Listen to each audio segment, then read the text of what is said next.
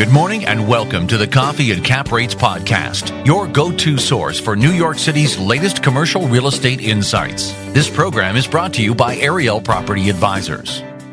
Hi, everyone. This is Shimon uh, Shkury with Ariel Property Advisors on our podcast called Coffee and Cap Rates. And today I have my partner, Victor Sozio, with me, together with our senior director, Matt Swerdlow. All of us are going to speak about the third quarter of the multifamily market and try to give you some anecdotal information of what we're seeing. Hi guys, how are you doing? Good. How are you, Shimon? Awesome. Thanks for having us. Thank you. Thank you guys. Um, I'm okay. Thank you. Uh, the the uh, third quarter of multifamily transactions in New York City has been very different than the second. We saw only $1.55 billion, um, very different than the close to 4 billion we've seen in the second quarter. Uh, and and something that I can personally say I didn't expect. I just expected to see a higher volume at the end of the year. I believe this is something uh, I said earlier in the year, and it surprised me. Now, it shouldn't, right? What are the reasons, Vic, for the lower volume of transactions as we see it today? What insight can you provide us here? Well, I think if we go back to the beginning of the year, the first quarter, I don't know if we expected rates to get as high as they have um, gotten recently, and I don't think that uh, we expected them to, or the expectations around them remaining elevated for so long were what they are now. And I think that's really played into why you've seen volume drop from uh, the third quarter or from the second quarter to the third quarter. Uh, like you said, it's about a billion and a half uh, down from about three billion in the second quarter. Which, in fairness, we did have some large transactions in the second quarter that juiced those numbers, but still a billion and a half is less than the two to three billion average in a typical market. Um, and I do think a large part of that does stem from the rates it does stem from the continued volatility in our markets and global volatility. And it's really making transactions hard to uh, happen, right? It's uh, you're looking at a 7% cap rate all of a sudden not being really a great deal, not having much cash flow when you're financing in the uh, in the high sixes or low sevens. Um, so I don't know if we will see the typical type of volume until things become a little bit more stable.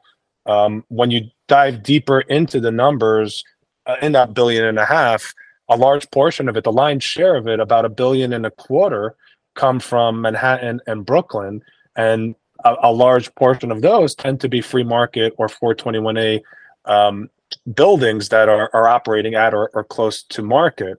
It's the outer boroughs like Bronx and Queens that are suffering much lower volume, less than 100 million in the third quarter. And I think a lot a lot of that could be tied to the fact that a lot of those buildings are rent stabilized. And when you're a rent stabilized asset and you have rates as high as they are right now, it makes it that much more difficult to transact on. Right. I mean, you touched it on it perfectly. The free market world is doing extremely well. Uh, last quarter, we've seen affordable housing trade really, really well. And as you know, uh, we're, you know, as, as we all know, when we have an affordable housing portfolio of buildings, uh, the, the, the amount of action that we're getting is extremely high. Um, and the rent stabilized is the one that suffers the most because of legislation, regulation, as well as the sensitivity to interest rate. Because on, on rent stabilized, we can't really increase rents as much. But since we touched on interest rates, Matt, what do you see today when you're trying to finance buildings, where are interest rates today and where were they earlier in the year? Because I think there's a major difference that the listeners here, um, like Vic said, would want to would want to hear about. Yeah, yeah, Shimon, it's been a crazy year. I mean, we started the year talking about fives and sixes.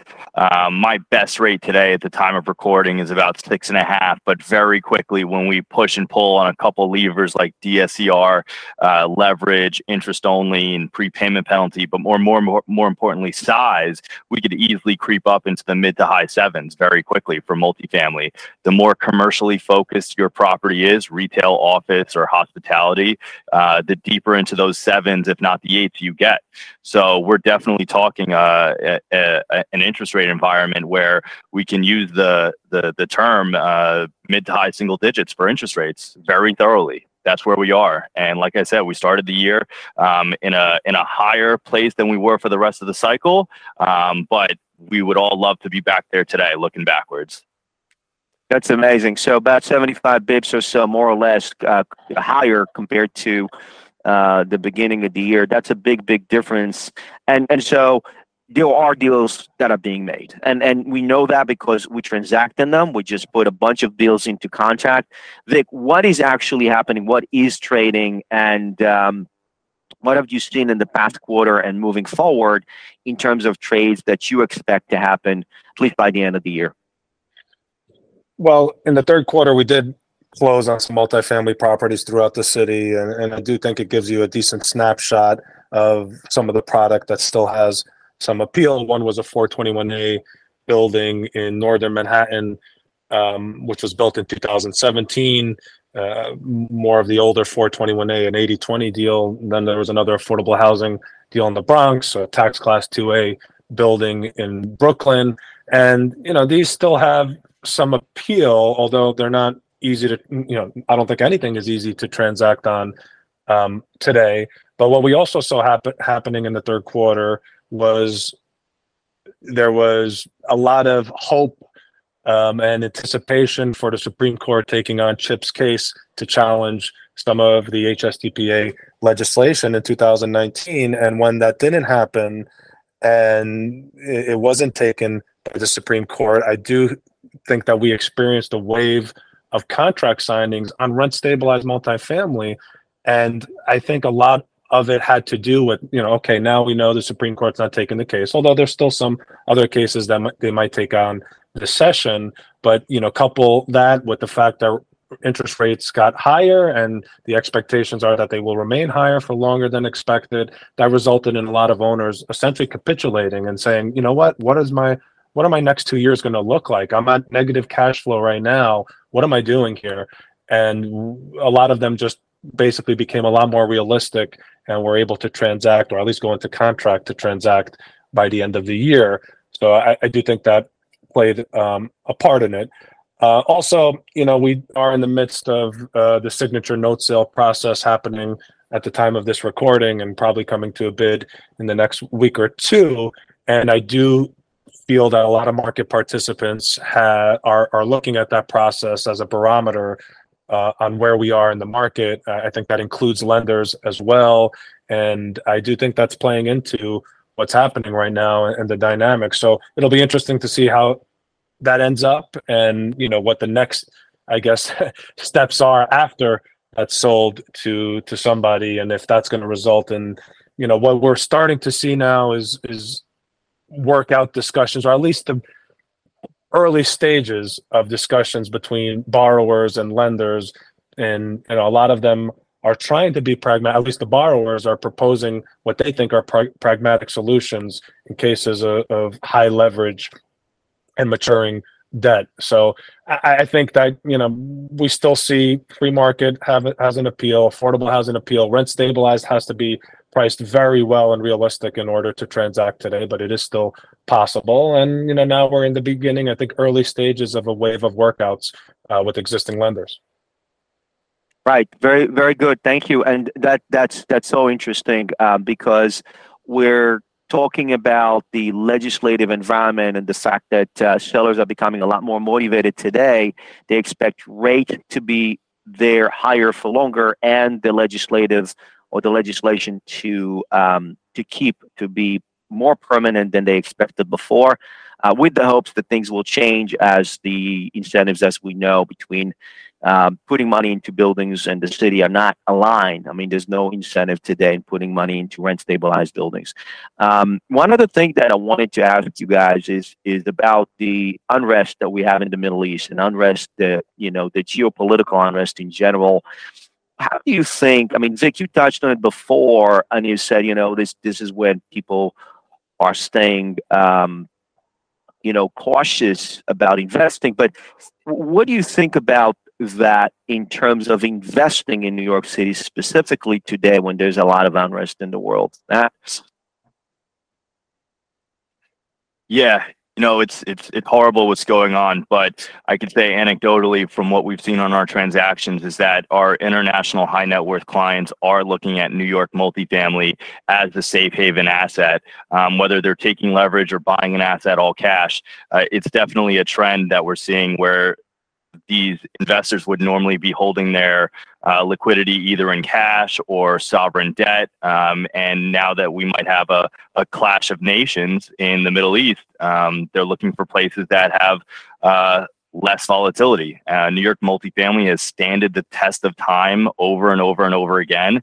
Um, and we're starting to see those transactions come from new entrants, um, and especially those entrants that are coming from um, the Middle East or Europe.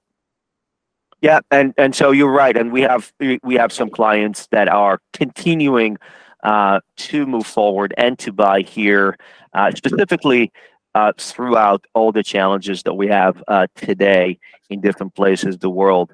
Let's try to wrap it up and try to talk about what we can or might see moving forward this year, but also in 2024. Um, Vic, you want to you want to try to predict where we're going to be next year?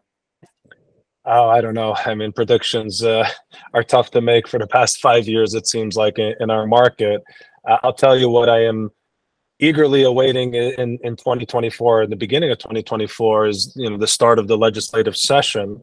And I, I don't think, you know, we might not get any real clarity until the beginning of the second quarter, but I am interested to see if there's going to be any meaningful legislation uh, passed in 2024, you know, something that um, the legislature failed to do in, in the session in 2023. I'm, I'm hopeful that um, 421A could be addressed, both you know for a successor um, to what we had before, but also to extend um, the sunset provision for the ones that are in process. And I know that doesn't really um, pertain to the existing multifamily market, but I think that's going to be super meaningful um, for our market in general. I think that you know we touched on it. I, I do think the next twelve to eighteen months, uh, and what happens is going to have a lot to do with the existing lenders.